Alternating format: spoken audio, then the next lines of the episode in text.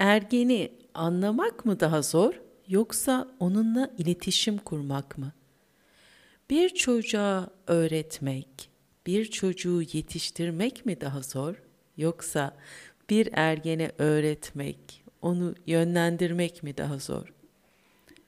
Peki ya onun düşünce dünyasını beslemek ve zenginleştirmek mümkün mü?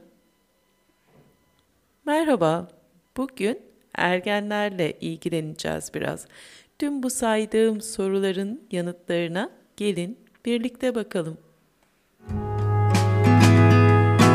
Şimdi ve burada yaşamınızı daha iyi ve daha güzel olana taşıyacak olanı öğrenmeye ve öğrenerek hayatınızı güzelleştirmeye hazır mısınız? Başlayalım o zaman.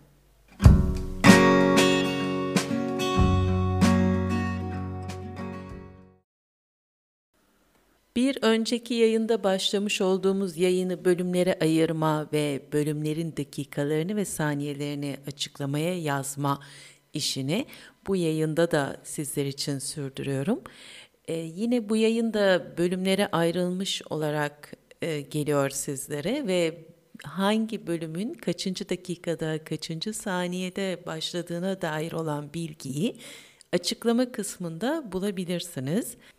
Bu demek oluyor ki e, diyelim ki bir bölümün sonuna geldiniz ve yayını orada e, ara vermeniz gerekti ya da ara vermeyi istediniz ve bıraktınız. Tekrar geri döndüğünüzde açıklama kısmından e, işte birinci ya da ikinci bölüm olarak dakikayı ve saniyeyi görerek yayını direkt o dakika ve saniyeye getirip kaldığınız yerden e, devam etmenizi sağlıyor. Şimdi bu teknik uygulamayı bu şekilde sürdürüyoruz ama tabii bunun olabilmesi için e, sanırım benim öncelikle anlatmaya başlamam gerekiyor. O halde kısa bir hikayeyle ben anlatmaya başlayayım. E, yavaş yavaş da sorularımıza yanıtlar bulmaya, ergenlerle olan ilişkimizi birazcık daha yapıcı ve pozitif hale getirmeye çabalayalım. E, şimdi çok uzun zaman önceydi. Ben daha böyle üniversite yıllarına yeni geçiş yaptığım dönemlerdi. Sanırım dönemde ya e, üniversite işte birinci sınıf ya da ikinci sınıftaydım. E, bir tanıdığımız Bizim o dönemde yani benim tanıdığım birisinin o dönemde tam da böyle ergenliğin ortasında sanırım lise 1 ya da lise 2'ye giden bir kızı vardı. E, ve bir gün öyle çok da sorunlu bir ilişki falan değildi ama e, annesi sohbet sırasında bana keşke onun zihninden neler geçiyor böyle girip bir görsem anlayabilsem demişti. Çünkü kızının e, sanırım kendisinden uzaklaştığını hissediyordu ve bununla ilgili de e, bir parça kaygı taşıyordu. Belki de Şimdi o zaman hani çok e, net değerlendiremeyebilirim ama üstün körü şunu söyleyebilirim. Belki kızın hani tercihleri ve ilerleyeceği yönle ilgili endişeleri vardı. Ona yardım etmek adına bunu öğrenmek istiyordu, neler geçtiğini. Belki anne olarak e, bir merak ve kontrol duygusuyla yaklaşıyordu. Her şey olabilir ama e, bana o zamanlar bu çok ilginç gelmişti. Yani bir insan niye birinin zihninden geçen düşünceleri bilmek ister ki diye düşünmüştüm. Şu anda daha iyi anlıyorum. Ee, yani okudukça ve öğrendikçe insan yaşamdaki bazı şeyleri daha çok fark ediyor ya. Sanırım ilişkilerde böyle bir ayrılık ve kopma başladığında e, diğer kişiyi daha yakından böyle e, yani onun ne düşündüğünü, ne istediğini anlamak e, birazcık daha güçleşiyor. Ama bence e, burada anne bu tür bir kaygı içine girmiş olsa bile aslında yaşanan o ilişkideki kopuk ve kopma ve ayrışma değildi. E, bunu da bugünkü bilgi ve deneyimimle söyleyebiliyorum. Şimdi e, yani orada kız dönem dönem muhtemelen hani benim de hatırladığım kadarıyla böyle daha karamsar, daha içe dönük, bazen daha sinirli, günümüzün deyimiyle böyle atarlı, e, sıkça yükselen bir tavır içine giriyordu. Bu da anneyi hani e, endişelendiriyordu. Yani bildiği, tanıdığı kızının farklı davranışlarına tanık oluyordu. Belki de onun duygusal sağlığıyla ilgili endişeleri bile olabilirdi. Ee, o, o dönem o anne kızla ne yaşanıyorsa e, onlara özeldi ama tabii ki bir parçasıyla e, her zaman için ergenlerle ilişki kurmakta bu tür sorular yer alabiliyor. Bugün bu yayında işte tam bunları daha iyi anlayabilmemiz ve ebeveynlerin bu anlamda e, daha az kaygı, endişe yaşamasına yardımcı olmak adına ve aynı zamanda e, ergenlerle olan ilişkileri de daha yapıcı, saygılı ve e, şefkat temelinde sürdürebilmek adına yapmayı tercih ettim. O zaman şuradan biraz başlayalım mı? E, ergenlik dönemi aslında eskiden çok daha erken bir zamanda başladı. Yani daha geç başlıyor gibi düşünülüyordu. İşte 13-14 yaş sonra e, şu dönemde yeni yeni işte ergenliğe girmiş ya da ergenliğin içinde olan çocukların ebeveynleri e, şunları duymaya başladı. İşte ergenlik geriye doğru geldi. Daha küçük yaşlarda başlıyor e, gibi böyle konuşmalar işte bunların e, vitaminlerden, hormonlu gıdalardan gibi olduğuna dair yorumlar bile yapıldı. Sonra bu sürdü sürdü ve e, ebeveynlerin karşısına ön ergenlik denilen bir durum geldi. Ee, önergenlik sonradan mı çıktı ortaya? Ben pek sanmıyorum. Sadece onu daha e, yeni yeni tanımaya başladık diyelim. Bu anlamda ergenlik döneminde aslında bedendeki hormonların hareketlenmesiyle beraber o çocukluk çocukların işte erkek ve kız çocukların hormonlardan kaynaklı e, farklı fiziksel görünümünde değişiklikler ortaya çıkıyor. Tabii bu aynı zamanda ne yani o fiziksel görünümdeki değişiklik aynı zamanda beyin kimyasallarında da bir değişiklik olduğu anlamına geliyor aslında e, arka planda. Bu anlamda da e, dördüncü sınıf dolaylarında büyük bir ihtimalle ya da üçte de olabilir. E, çocuklarda daha fazla duygusal tepki, yaşadığı duyguları e, yani o duygusal dalgalanmaları anlayamama hali ve bundan dolayı da bazen bocalama ve korku çok rahat görülebiliyor. E, bu bir yönü. Peki e, bunlar bu şekilde yaşanırken aynı zamanda ergenliğe geçiş yapmış olan bir çocuğun zihninde kimyasal e, bu değişim dışında düşünce yapısında nasıl bir gelişim ortaya çıkıyor? Bir de buna değinelim. Ee, o yaşa kadar çocuk somut düşüncedeyken ergenliğin başlamasıyla birlikte 12 yaş civarında soyut düşünceye e, geçiş yapılıyor. Bunun anlamı ise ne? Onun anlam dünyasında bir gelişme, yelpazenin açıldığı anlamına geliyor. Peki somuttan soyut düşünceye geçmek nedir? Yani burada e, neden bunu vurgulama gereği duyuyorum? Birazcık bu kısmı açalım. E, burada yayının birinci bölümünü tamamlamış olalım. Şimdi e, somuttan soyut düşünceye geçme nedir? İlk olarak burada anlatmak istediğim e, soyut düşünce hayal kurmak değil. E, çünkü hepimiz biliriz ki aslında çocukların hayal dünyası ilk çocukluk yıllarında çok daha güçlüdür. Hani prensler, prensesler, uçan atlar, süpermen, örümcek adam e, bunlar onlar için daha olasıdır, onlar daha açıktır e, ve onları daha kolay bir şekilde zihinlerine yerleştirebilirler.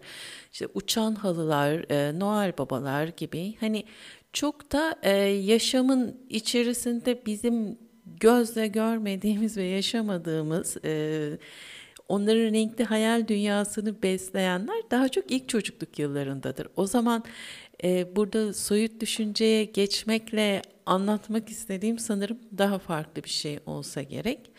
E, çünkü soyut düşünce daha çok olaylar arasında e, zihinsel tasarımla bağlantı kurabilme, onu e, somut bir durumu soyutlaştırarak zihinde tasarlayabilme, sonucunu görebilme, E, ve bunu da farklı olayları da birbirleriyle bir araya getirebilme ve aralarındaki benzerlikleri ve farklılıkları görebilme olarak tanımlayabiliriz böyle kaba taslak bir şekilde.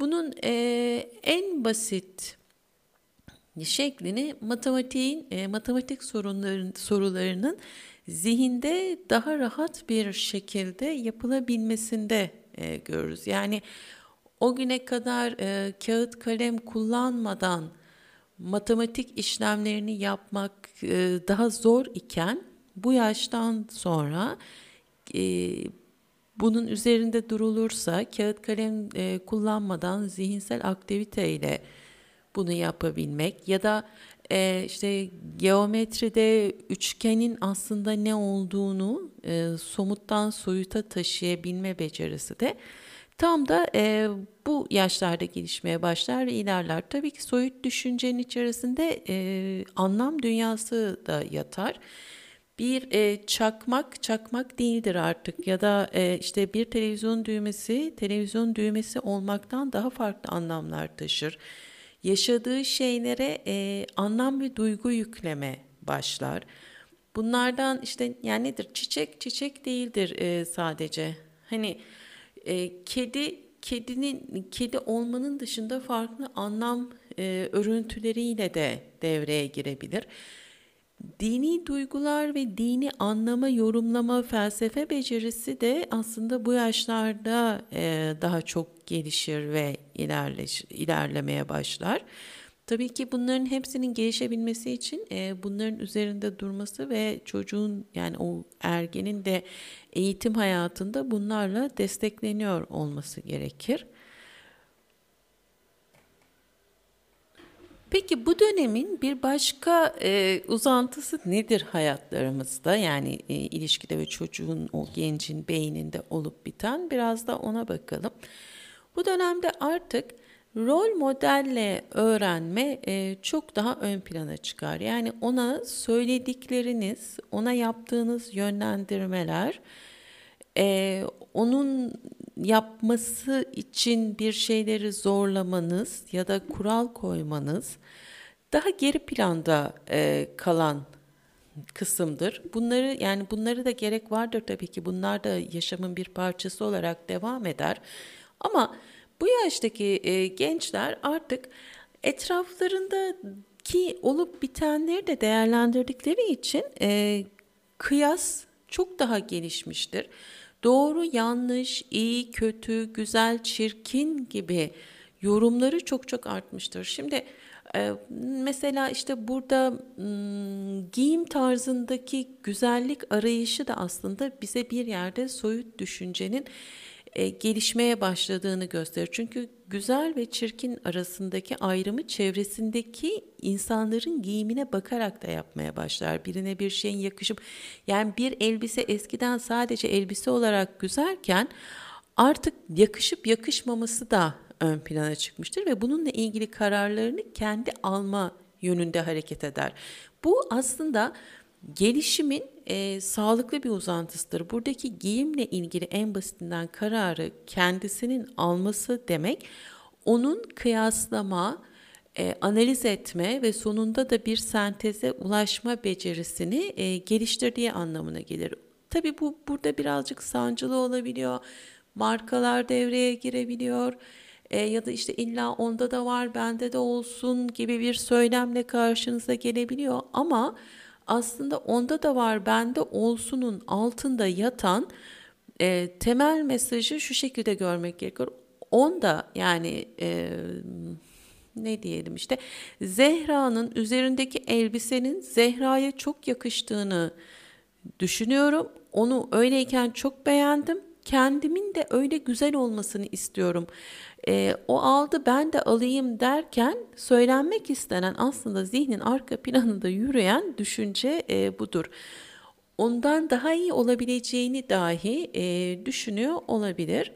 Bu anlamda e, rol model dediğimiz öğrenme biçimine birazcık daha böyle yakından bakalım ki hani çocukların hayatındaki ebeveynlerin kendi konumları ve onları yönlendirme isteğini de devam ettirme e, şansları olsun diyelim. Şimdi rol model dediğimiz öğrenme biçimi daha çok e, beğenilen ve e, tercih edilen kişiyi taklit etme ile en basitinden alınabilir ya da onu kendine modelleme ve onun gibi olma isteğiyle ortaya çıkan bir öğrenme biçimidir. Bu anlamda da işte yine ergenlik döneminde e, ortaya çıkan e, pop star ya da bir film artistine e, olan hayranlığın ya da e, belli bir yaşam tarzına e, oluşan öykünmenin, onun gibi olma isteğinin e, bu anlamda rol model alarak öğrenmenin bir e, biçimi olduğunun da farkında olmak gerekir. Yani bu yaşlarda çocuklara en çok yönlendirilen suçlamanın özenti olmak olduğunu duyuyorum. Aileler bunu işte sen ona özeniyorsun dediklerinde çocukta bir geri çekilme ortaya çıkıyor daha çok. Evet e, şimdi buna da anlatacağım neden olduğunu. Geri çekilme özeniyor çünkü onun gibi olmak istiyor. Çünkü onun kafasında bir idol ve ama ona özeniyor olması bu anlamda özenticilik diyelim buna kötü bir davranış ya da seçim değil. Aslında onun kişiliğini e, geliştirmeye devam ettiğini, yaşama sıkı sıkı tutunduğunu gösteren bir şey. Bu bir süreç. O özenme bir süre sonra geçecek ve sağlıklı bir şekilde geçilebilirse bu dönem çocuk kendi özgün kimliğini bu şekilde e, oluşturmayı e, sağlayacak. Neden? Bu birazcık da e, usta ve çırak ilişkisine benziyor aslında. Düşünün bir e, zanaatkarlar arasında hani bir ustası vardır onun. Ustasının yapış şeklinden, yaşam şeklinden, yaşam tarzından öğrenir e, ve ilk olarak ustanın yaptığını taklit eder.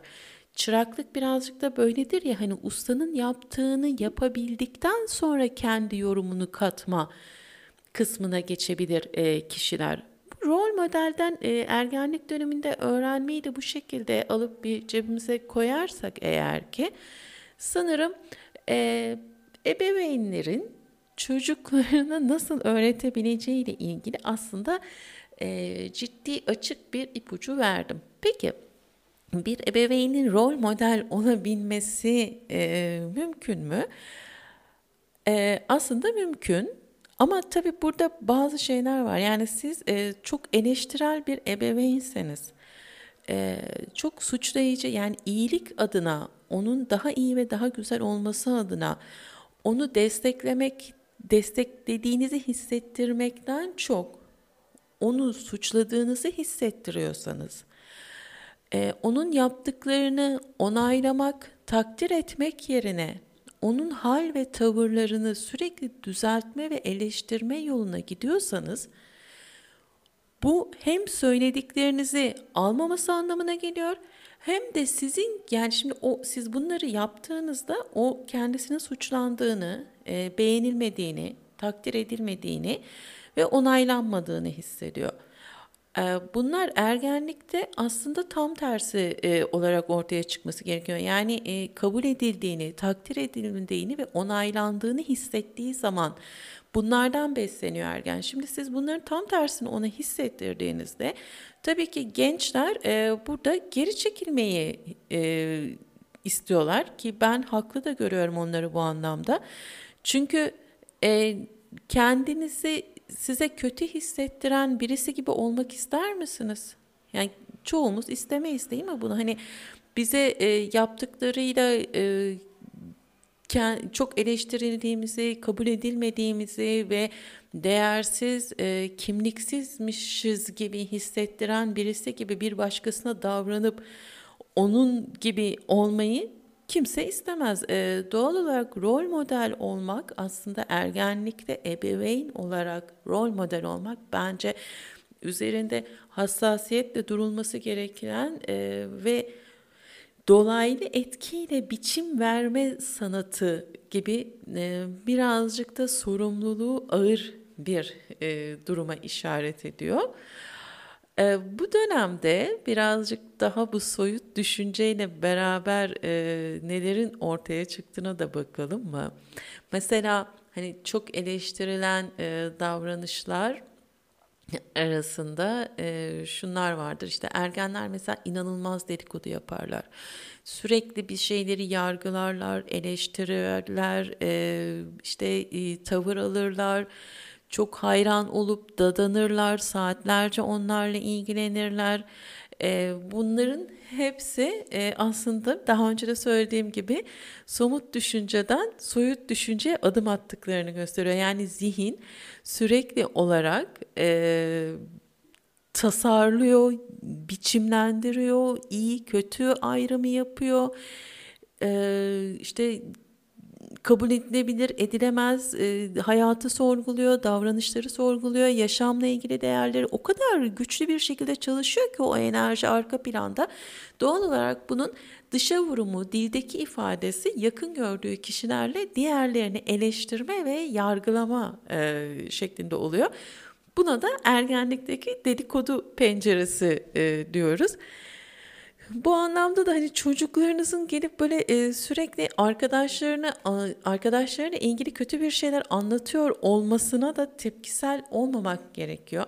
Tabii burada çok ince bir çizgi üzerinde durmak gerekiyor. Hani e, o anlatıyor, anlatırken aslında aradığı e, şeylerden birisi şu, hani çünkü her ne kadar kendi soyut düşünme becerisini geliştirip kendisini böyle ayrı, cool, e, çok böyle farklı bir birey gibi görmeye çalışsa da içten içe böyle altta bir e, o dedim ya hani onaylanma, takdir edilme e, duygusu da sürekli dinamik ve aktif olarak e, ayakta duruyor. Tabii bu onayı ve takdiri de en çok otorite gibi gördüğü kişilerden almaya eğilimli. Yani size ne kadar karşı çıkıyor olsa da onu e, altta sizin onayınızı ve takdirinizi almaya çalışan hala küçük bir çocuk var. E, ve o mesela size birisiyle ilgili kötü bir şeyleri anlatırken oradaki anlattığı şeylerin gördüklerinin doğru mu yanlış mı olduğunu sizin onu onaylayıp onaylamadığınızı e, merak ediyor ve bunun yanıtını arıyor bunun e, sorgulaması içerisinde kalıyor. Ve bu yüzden de sizinle bunlar üzerinden iletişime geçiyor. Aslında kendi aralarındaki e, dedikoduculuğun da temel nedeni bu. Hani ben bunu böyle düşünüyorum. Bakalım onlar da böyle düşünüyor mu? Burada beni onaylıyorlar mı gibi bir arayış içerisinde devam ediyorlar.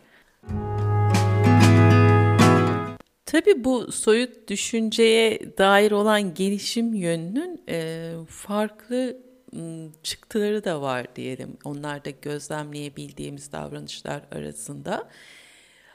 Bunlardan bazıları ilk başta mesela abartma eğilimi çok fazladır. Bir olayı çok abartılı görme, çok iyi ya da çok kötü görme, çok dramatikleştirme ya da bir olaya normalde olmasından yani normal beklentinin üstünde tepki verme. İşte düşen bir arkadaşına kahkahalarla gülme ya da işte yetişkin beynine göre yaklaşık 30 saniye gülünebilecek bir duruma e, bazen işte dakikalar boyunca gülme bunları birbirine birbirlerine söyleyerek e, gülme. Bunlar yine e, oradaki tasarım ve e, yaratıcılığın uzantıları olarak yani o zihinde o durum sadece kendi gerçekliği olarak değil gerçekliğinden bağımsız olarak kat ve kat bir e, şekilde komik hale gelebiliyor ya da kat ve kat daha üzücü bir duruma doğru e, gidebiliyor. Bu e, o abartılı tepkiler karşısında işte durdurmak, kesmek, uyarmak, ikaz etmek ee, başka bir duyguyu ergenlikte ortaya çıkan ve yaşanan bir duygunun çok daha yoğun yaşanmasına neden oluyor. Bu ise utanma duygusu. Şimdi e, utanma ergenlikteki utangaçlık ve utanma çok derin bir konu ama burada hemen e, özetle geçelim bunu ve e, bu bölümü de bitirelim. E, bir sonraki bölüme doğru ilerleyelim. Bu dönem e, hormonlarla beraber bedendeki e, değişikliklerin ortaya çıkması zaten e, bedensel bir konumlandırma ve anlama ve e, hani artık kadın oluyorum, erkek oluyorum, işte annem gibi oldum, babam gibi oldum, eyvah şimdi ne olacak? İşte bir bilinmezliğin içine girmenin yarattığı korkudan kaynaklı e, ve nasıl olunacağını bilmiyormuş hissiyle e, yaşadığı güvensizlik temelli bir utangaçlık var. Bir de e, utangaçlığın evrensel olan durumu var ki o da aşırı yargılamaktan ve eleştirmekten gelen e, işte e, kendisinin de yargılanması ve eleştirilmesinden e, dolayı ya da kendi içinde bulunduğu kalıbı e, doğruları ve yanlışların ortaya çıkıp ifade edilememesinden dolayı yaşanan bir utangaçlık var. Utanma ergenlik dönemindeki başat duygulardan birisi aslında. Bu anlamda da e, çevredeki kişiler ne kadar yargılayıcı, eleştirel ve suçlayıcı yaklaşırsa çocuğun, gencin kendi e, kişilik e, biçiminin daha çok kendi içinde yargılamasına ve e, daha da böyle işte tutuk, emin olamama, güvensizlik gibi e, davranışlarına yansıması neden oluyor. Tabii bunun e, şöyle gelmiyor. Hani hiç kimse ben kendime güvenmiyorum e, diye gelmez hani eleştirildiği birisine duygularını açma konusunda. Bu dönemde işte ergenler bazen bu tür e, eleştirel biçimlerle çok karşı karşıya kalıyorlarsa e, geri çekilme utangaçlıktan dolayı ve kapanma e, durumunu yaşıyorlar ki bu sağlıklı bir geri çekilme ve kapanma durumu değil. Ama bunun dışında ergenin bir de yalnızlığa ihtiyacı vardır. Çünkü o gördüğü, yorumladığı, e, yargıladığı, beğendiği, eleştirdiği her şeyi bir şekilde e, kendi içinde değerlendirme kısmını yaşayabilmek için, durup sorgulamak için e, biraz tek başına zaman geçirmeye e, ihtiyaç duyabilir. Bu da e, onun sessizleşmesi ve dönem dönem geri çekilmesi anlamına gelir ki hani bu yayının başında söylemiş olduğum hani o e, tanıdığım kişinin kendi e, kızı ile ilgili olan endişelerine de aslında e, daha gerçekçi bir bakış açısı e, getiriyor. Yani çocuğunuz artık e, sizin şimdi değil süreç basit bir şekilde döngü şu şekilde işliyor. Kendisi bir şeyi görüyor, kendi zihninde onu e, işte bir arkadaşının yani ne yapalım işte kırmızı tişört giymesini en basit haliyle anlatıyorum ki sorgulamalar genelde bu kadar basit olmayabiliyor. Ee, bir arkadaşının üzerindeki kız ya da erkek fark etmez kırmızı tişörtü gördü giydiğini onu beğendi ya da beğenmedi onunla ilgili bir yargıya vardı. Sonra bunu geldi e, size bunu aktardı ve e, bunu da e, sizden de o durumla ilgili bir e, düşünce ve e, geri besleme aldı diyelim, geri bildirim aldı. Şimdi bunların hepsi onun zihninde dağınık olarak fikirler yumağı olarak ortaya çıktı. İşte burada bunlar çok biriktiği zaman bir yerde artık hani böyle bir e, geri çekilme haliyle belli bir dönem ya da belli bir süre çok uzun olmayan dönemlerde bunları kendi mantık süzgecinden yeniden e, geçirip sentez bir bilgiye ulaşma döneminde ee, işte bu içe kapanmalar olabiliyor ama bunlar tabii ki e, normal yani hmm, nasıl diyeyim çocuğun diğer davranışlarında bir eksilme ya da azalma anlamında değil yani yalnız kalma ihtiyacı e, buna bağlı olarak da gelişebiliyor yoksa e, ama yaşamın diğer kısmının e, sağlıklı bir şekilde sürdüğü gerçeğiyle bu yalnız kalmanın sağlıklı olduğundan bahsedebiliyoruz. Hmm, burada bu kadar anlattık hani rol model olma e, işte ergenin bu şekilde geri besleme e, gibi durumlarda şimdi bu bölümü e, tamamlayalım ama şunla geçiş yapalım önümüzdeki bölümde. Peki ebeveyn çocuğunu bu dönemde ergeni nasıl biçimlendirebilir? Yani rol model olmayı etkin olarak nasıl e, kullanabilir? Ya da e, geri bildirimleri nasıl olmalıdır ki o takdir edilen edilme isteği ve onay alma ihtiyacı duyan ergenin e, hem düşünce hem de kişilik gelişimi olumlu olarak ilerleyebilsin. Evet, şimdi bir önceki bölümde e, bıraktığımız yerden devam edelim. Hmm, ilk sorumuz şuydu. E, ebeveyn geri bildirimlerini nasıl, ikinci soruydu ama buradan başlayalım. İşime daha çok geldi. Ebeveyn geri bildirimlerini e, nasıl vermeli ki? Çünkü e, anne ve babaların kafasında şöyle bir karışıklık ortaya çıkıyor. Şimdi bu çocuk takdir edilmek, onaylanmak istiyor ya. Geliyor bana başka bir arkadaşıyla ilgili işte bir sürü bir sürü şey anlatıyor. E ben onun yaptığı her şeyi takdir edecek miyim? Her şey işte harikasın, süpersin diyecek miyim?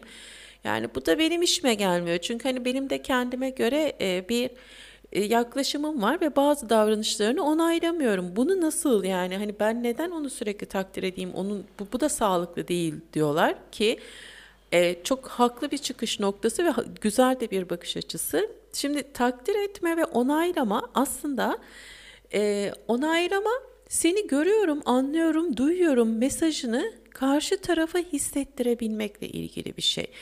Yani şimdi birisi size bir konuyla ilgili düşüncelerini anlattığında e, onu anladığınızı ve e, onun yorumuna ve düşüncesine katkı yani katkı sunmak adına fikrinizi belirtebileceğinizi ama onun yorumu ve e, düşüncesinin de fark yani geçerliliğini ya da işte e, katkısının farkında olduğunu ona e, iletebilmeniz gerekiyor.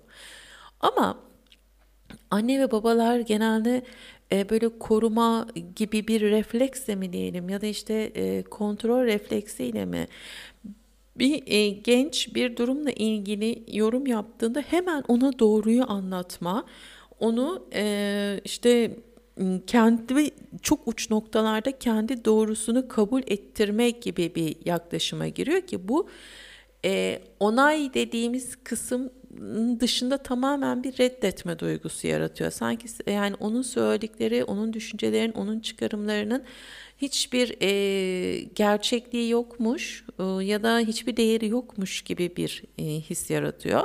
Peki bu durumu nasıl aşabiliriz? E, yani hem ondan ayrı düşünüyorsunuz ama onun düşüncelerinin de belli bir yerde e, bir gerçekliği olabileceği fikrindesiniz. En azından o gerçekliğin olabileceği fikrinde olduğunuz kısmını ona hissettirmeniz gerekiyor.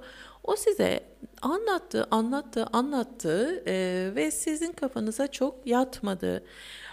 E, o zaman şunu söyleyebilirsiniz. Bu e, senin aslında şuradaki bakış açında bu şunları çok iyi yakalamışsın ve görmüşsün. Evet e, diyelim ki bu bir arkadaşıyla ilgili olsun. İnsanlar bu tür davranışları e, seçebiliyorlar, yapabiliyorlar. Şimdi ben çok böyle soyut anlatıyorum. E, gündelik yaşamda konuştuğunuz konulara göre değişir tabii ki bunlar. Hmm, bunları yapabiliyorlar. Evet bunları e, görüyor da olabilirsin ama bence benim fikrimce benim bakış açıma göre e, bunun bu şekilde olması sanki e, çok daha böyle e, yaşanılısı, daha tercih edilen bir şey. Yani ben bunu böyle yaptığımda hani bunun böyle olması gerekiyor değil. Buradaki kilit noktalardan birisi o.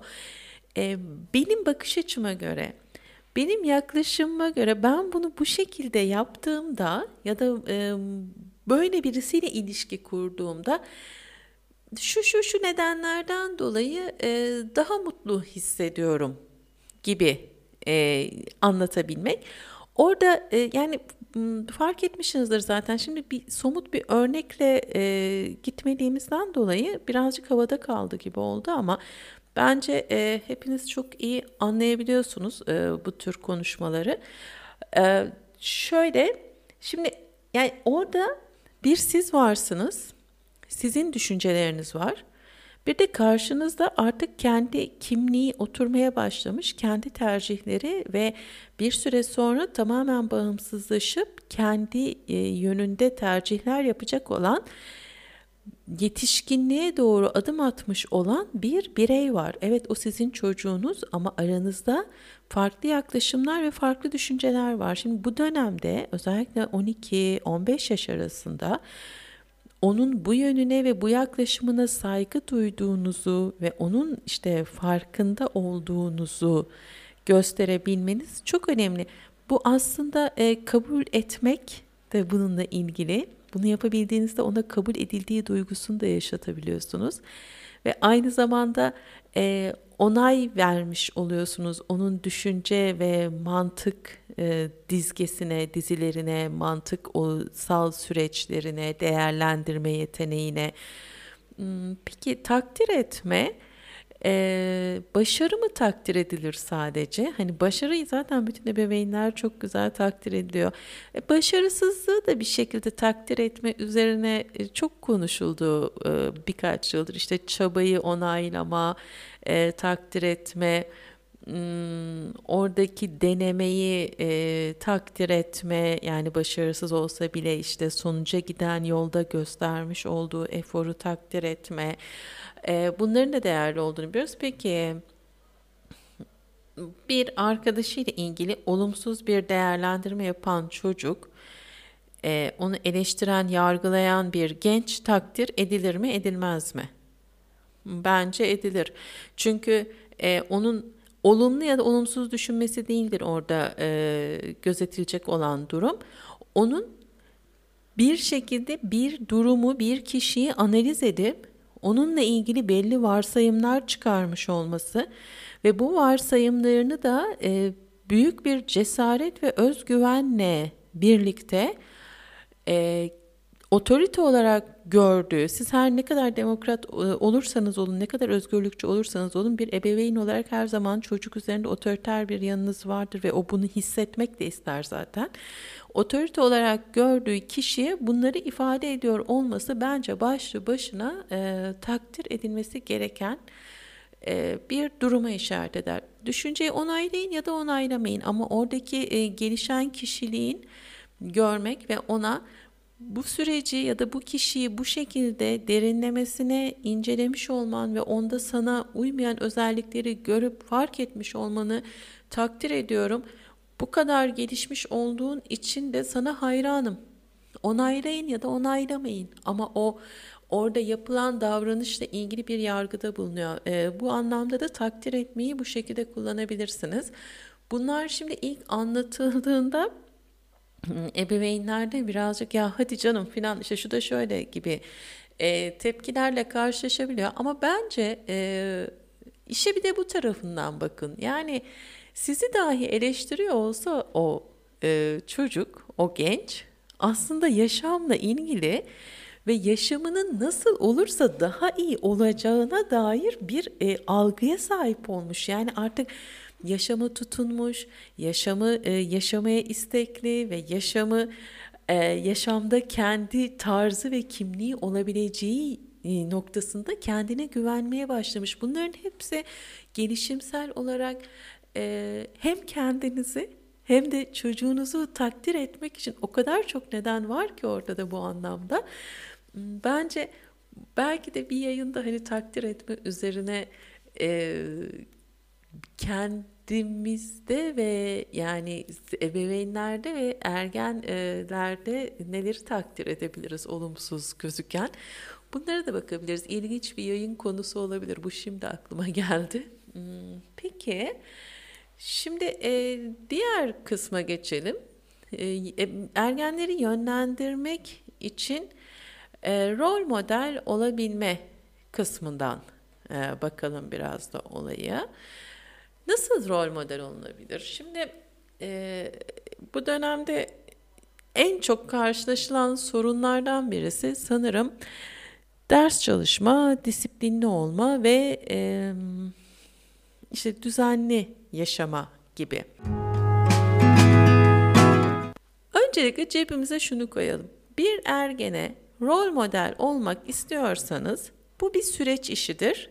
Bugün görür, bugün hemen ve yarın hemen asla ve asla yapmaz. Bu onda bir süreç içerisinde içselleştirilir ve bu yüzden kurallar çok da fazla işlemez. Yani sizin ergene odasını toplaması ve ders çalışması için sürekli söylemeniz e, çok fazla bir şey ifade etmez. E, çünkü o rol model içerisinde bunu görüp bunun sonuçlarının iyi ve olumlu katkıları olduğunun farkında olması gerekir e, ve orada bir güzellik görmesi gerekir.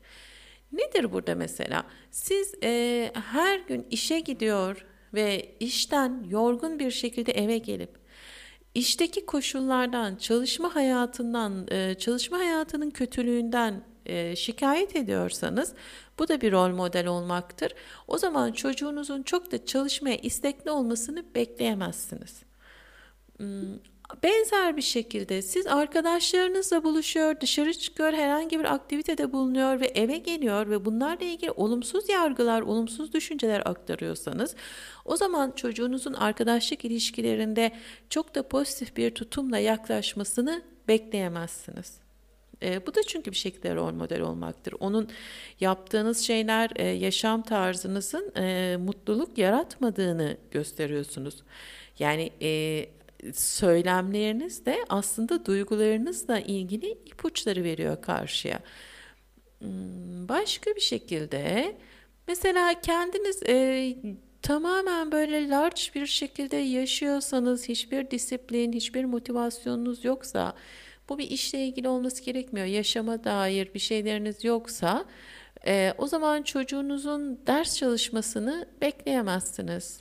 Çünkü e, bunun da bir anlamı yoktur çocuk için değil mi? Yani neden yapsın ki? Hani o neden yapsın siz yapmıyorsunuz. E, hani şu da genelde tartışma konusu olur ya sen yapmıyorsun ben niye yapayım? Senle ben bir miyiz? E, bir olmak değil ki yani bir yerde hala gözünde ilahsınız, hala sizin gibi olmak istiyor aslında. Çünkü onun hayallerini bir şekilde beslemişsiniz e, çocukluk yıllarında. E, doğal olarak sizin yapmadığınız ya da sizin olmadığınız bir şeyi olmayı tercih etmemesi e, çok normal. Bu meydan okuma gibi gözükse dahi aslında hani oradaki öykünmeyi altta yatan onu da görebilmek gerekiyor bence. Bu mesela yani şu da ebeveynlerin sıklıkla sorduğu sorulardan birisi. Peki şimdi ben onun ders çalışmasını istiyorum diye oturayım bu yaştan sonra ders mi çalışayım? E niye olmasın? Yani bu da bir kısmı. Ee, ama herkes için geçerli ve zorunlu bir şey değil bu. Yani siz de e, öğrenme yaşam boyu devam eden bir şey öğrenecek bir şeyler bulup bunun da bir uzantısını evde devam ettiriyor olabilirsiniz. Önemli olan sizin de bir şeye emek harcıyor olmanız. Bu bir kısmı. Hani siz ben elimi eteğimi çektim artık bu yaşa geldim işte benim bilmem neyim sadece şu kadardır falan diye yaşıyorsanız e, çocuk da yani bir şeyi belli bir limitte yapmayı ve e, işte bunu da yani o yaşın getirdiği ağır ve e, gereksiz bir sorumluluk olarak e, görmesi çok muhtemel. Bir diğer şey o ders çalışacak diye siz de oturup ders çalışmak zorunda değilsiniz. Ama ders çalışmak, e, okul başarısı, sınavlarda yüksek not almak, disiplinli, özverili ve bir anlamda da onu anlamlı değerli gören, e, belli bir oranda kend, adanmışlık gerektiren ve kendini adamak gerektiren bir aktivite olarak yorumlarsak e, sizin de hayatınızda disiplinli, kararlı, e, başarmaya istekli olarak hmm, uyumlandığınız, motive olduğunuz ve kendinizi adadığınız bir şeyler varsa bunları e, onun evde ders çalışması gerektiği e, dönemde yaparsanız eğer ki oraya taşıyabilirseniz ama bunu samimiyetle hani mış gibi e, yapmadan e, gerçekten yaparsanız e, bu çocukta iyi bir beslenme kaynağı olacaktır. Çünkü e, hem rol model olma açısından hem de e, çalışmanın ve bu tür bir yaklaşımın e, anlamlı ve güzel olduğunu görecektir. Hele ki bir de bunun içinde siz güzel sonuçlar elde edilen ya da işte birlikte ya bu ev işi dahi olabilir. Yani e, ortak yaşamınıza katkısı olan bir şeyler üretip yaratabiliyorsanız ve o da bunu görecektir, fark edecektir. İnanın ki e, hissin bunun hissinde olacaktır. O zaman e, o da çalışmaya daha çok motive olacaktır. Ya da işte kitap okumaya, araştırmaya, daha sağlıklı yaşamaya gibi gibi. Yani bu pencere gittikçe açılabilir bu anlamda. E, bu rol model olma, takdir etme, onaylanma bölümünü de e, bu şekilde tamamlayalım. Bir de son bölüm olarak bence e, şuna da bakalım. E, onun okuduğu, izlediği, tanık olduğu durumlarla ilgili ebeveynlerin bir yaklaşımı ya da tavrı, duruşu rol model öğrenme bu kadar yüksekse, sorgulama, eleştirme e, bu kadar gelişen bir aktivite ise acaba ergenlerin dünyasında bir katkısı e, olur mu? Hmm, biraz da e, son bölümde buna bakıp yayını e, tamamlayalım. Evet, şimdi bu bölümde e, bakacak olduğumuz e, birkaç böyle hap bilgi gibi bir şeyler verip çok da uzun tutmadan bu bölümü tamamlamayı istiyorum. E, acaba ebeveyn tüm bu rol model olma şeyinin içerisindeyken hani bir de ergenlerin kendi izleme, kendi bulma, araştırma ve fark etme e, gibi bir süreci var ya artık kontrolün dışında gelişiyor. E, kaygısı yüksek ebeveynler bu durumdan da oldukça e, kaygılanıyorlar ve e, zorlanıyorlar bu anlamda iletişim kurarken. Şimdi e, peki mesela onun karamsarlığa çekilmemesi için aile içerisindeki yani ilişkilerde kişilerde e, sanırım hani şunda hemfikir olabiliriz ki ergenin yanında böyle aşırı karamsar yorumlar yapmaktan kaçınmak gerekiyor. E, ama bunun diğer bir anlamı da onun yanında her zaman böyle pozitif olmak, e, hayatı e, güzel göstermek ya da hiçbir olumsuz olay yokmuş gibi davranmak değil. Aslında tam tersi. Burada artık hani daha önce e, bu yaşa kadar çocuklar olumsuz ve karamsar olabilecek durumlardan, e, olaylardan ve konuşmalardan korunmuşken bu dönem birdenbire çocuğun üstüne yaşamı bütün acımasızlığıyla göstermek, anlatmak, onun gözünü korkutmak yerine yavaş yavaş aslında ebeveyn konuşmalarında ve onun yanında konuşulan konularda şuraya doğru gitmek gerekiyor. Yaşam iyi ve kötü olayların bir arada yer aldığı, farklı e, süreçlerde farklı duyguların yaşanabildiği bir anlamsal bütünlüktür. E, yani işte bugün iyi kalkabiliriz, yarın moralimiz bozuk kalkabiliriz. Bu normal bir şeydir. Hani bizim e, özellikle aslında bazı hormonlarımız ya da işte izlediğimiz, okuduğumuz şeyler bunları etkileyebiliyor. Bazen yaşamın e, bizim üzerimizdeki e, sorumluluğu çok ağır gelebiliyor bize. Bunu kaldırmakta zorlanabiliyoruz ve e, işte öfkelenmek ya da karamsarlık, e, evet olası şeyler e, gibi yaklaşım. Ama işte ben bu dönemde özellikle 12-15 yaş arasında işte çalışmazsan şöyle olur, bu böyle olur, işte şunu yaparsan bu böyle olur, aa o öyle yapılmaz, hayır bunu böyle yapma ya da işte tam tersi temelsiz bir özgüven ve cesaret pompalısı da görüyorum. İşte sen başarırsın, sen yaparsın. Hayır nasıl başaracak, nasıl yapacak? Yani çalışacak, disiplinli olacak ee, ve bu konuda azimli olacak Bunları yaparsa ancak çalışıp başarma hakkı oluyor insanların ya da şansı oluyor diyelim. Ee, şimdi ergenlikte aslında e, konuşulmasına dikkat edilmesi gereken bir diğer e, nokta ise ölüm, hastalık, yoksulluk gibi böyle kişinin yaşamla bağını olumsuz etkileyen durumlar hakkında da aşırı dramatik hikayeler anlatmamak gerekiyor. Ee, Evet hani bir öncesinde dedim ki yani bunlar da yaşamın bir parçası olarak var olmalı ama bunlar çok büyütülmemeli ve çocuğun yanında, e, gencin yanında e, çok sık bu tür hastalık, ölüm, yoksulluk, Ee, geçim sıkıntısı ayrı bir şey, yoksulluk ayrı bir şey. İlk önce zihinlerimizde bunları ayırmamız gerekiyor zaten bu dönemde. Ee, bunlar üzerine çok e, fazla yorum yapmamak gerekiyor. Çünkü daha hayata yeni yeni hazırlanan ve bu çocuklar işte e, pandemi gibi yaşamı yani ölüm korkusuyla tamamen e, ölüm gerçeğiyle çok küçük yaşta yaşamı kısıtlayar kısıtlarcasına tanışmış olan bir e, topluluktan, gençlikten bahsediyoruz. O yüzden e, bu konuları çok da böyle onun konuşurken yanında dikkatli olmak gerekiyor. E, tabii ki bu yaşta artık hani yavaş yavaş ölümün ve hastalığın aslında yaşamın bir parçası e, olduğunu da e, vurgulanması gerekiyor.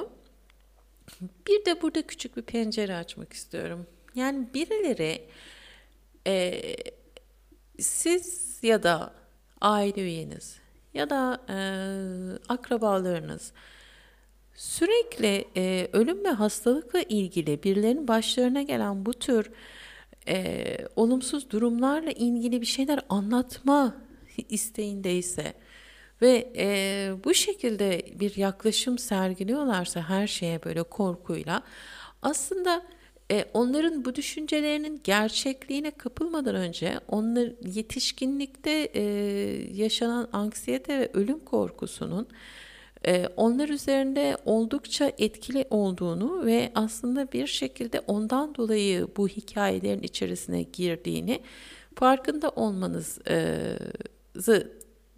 size daha e, katkısı olacaktır. En azından kendiniz daha e, bu tür düşüncelere kapılıyorsanız e, bu anlamda belki birazcık durup yani bunları ifade etme, bunları konuşma ya da bu kadar dramatik e, durumlardan aşırı etkilenme gibi bir durumunuz varsa aslında e, anksiyete ile ilgili geri planda m, kendinizde bakmanız ve fark etmeniz, iyileştirmeniz gereken bir şeyler de olabilir. Şimdi son olarak e, yaşamın parçası olan ama olumsuz duyguları yaratabilecek konularla e, ilgili hiçbir şey yokmuş ya da herhangi bir tehlike yokmuş gibi e, yaklaşmamakta e, var.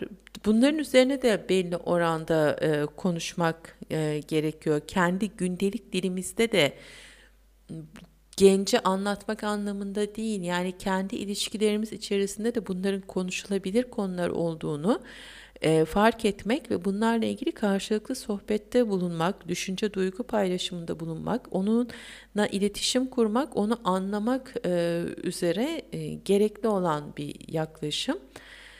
E, bunun bazı olayların gerçekten çok korkutucu ve sıkıcı ve içinden yani zorla geçilen, istenmeden yapılan aktiviteler olduğunu ve benzer zorlukları sizin de belki onun yaşındayken belki hala şu anda yaşıyor, hala şu anda yaşıyor olduğunuzu vurgulamanız, onunla paylaşmanız aynı zamanda e, duygularını bastırmaması ve onun da bir şekilde bunları sizinle paylaşabilmesi için e, zemin oluşturur.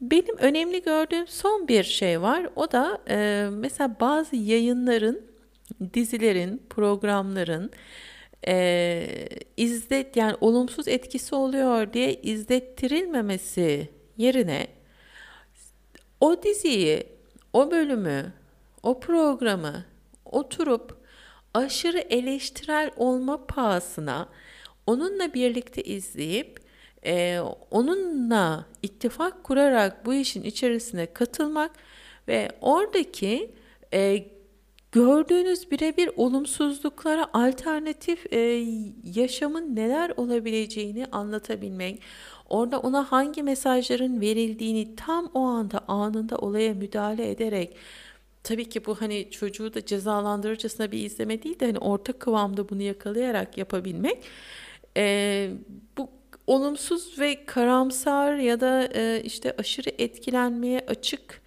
e, durumu da belli bir ölçüde e, kapatabilmenize yardımcı olacaktır. Şimdi baya baya baya bir şey konuştuk e, bu yayında. O zaman artık toparlayalım yayını. Ebeveynliğinizin e, tadı her zaman ilk günkü gibi keyifle, neşeyle sürmesi için her zaman hatırlamanızı dilerim ki e, bir çocuğu sevmek gençliğinde, yetişkinliğinde farklı dinamiklerden, farklı e, güzel kaynaklardan besleniyor. Bunları bulup keşfetmeniz dileğiyle bu yayını sonlandırıyorum. Her zaman hatırlayın, yaşam kutlama sanatıdır ve hayatta kutlanacak çok şey var. Bir sonraki yayına kadar hoş ve sevgiyle kalın.